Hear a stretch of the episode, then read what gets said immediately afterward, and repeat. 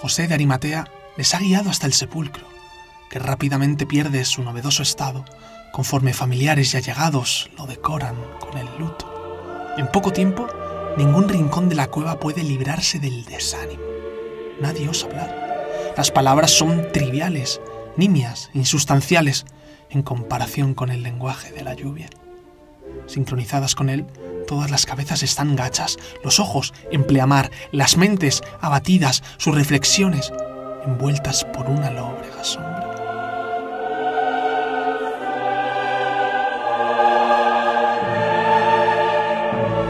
Entre todas, las mujeres de hierro, las capaces de examinar el cadáver de Jesús sin desplomarse, serán las encargadas de limpiar sus heridas, de asear su exánime cuerpo, embalsamarlo con los ungüentos más caros, o acaso no lo merecía.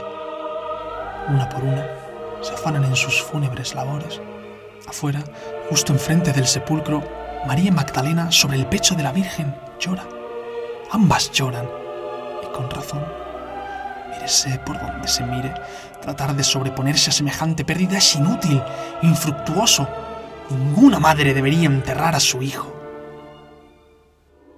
Quizás es el suyo, quizás el de otros. En cualquier caso, transcurridas varias horas, todavía puede percibirse el rumor del desconsuelo. Los ecos de una endecha de lamentos doloridos, súbitos alaridos, sollozos entrecortados,